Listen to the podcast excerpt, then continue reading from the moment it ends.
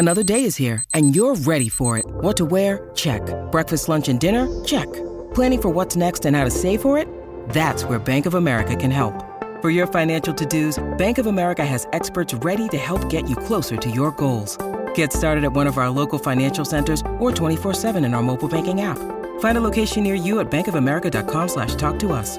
What would you like the power to do?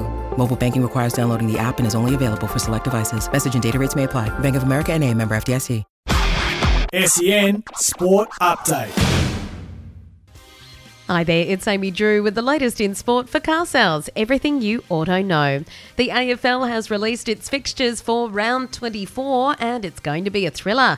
Essendon will host Collingwood in a blockbuster matchup on Friday, August 25 at the MCG. Several of the Saturday matches have finals implications with the Lions and St Kilda playing the twilight spot at the Gabba. The Cats will host the Western Bulldogs at GMHBA Stadium in the evening, while Carlton's been handed a rare Sunday night clash with GWS.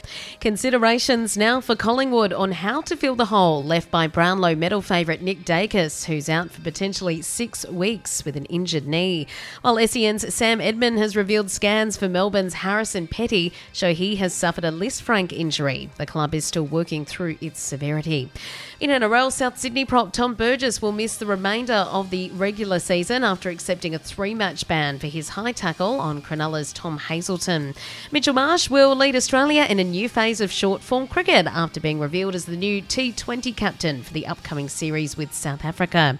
Aussie golf star Adam Scott has missed the FedEx Cup playoffs for the first time in his career, despite a flying finish to the PGA Tour's Wyndham Cup Championship.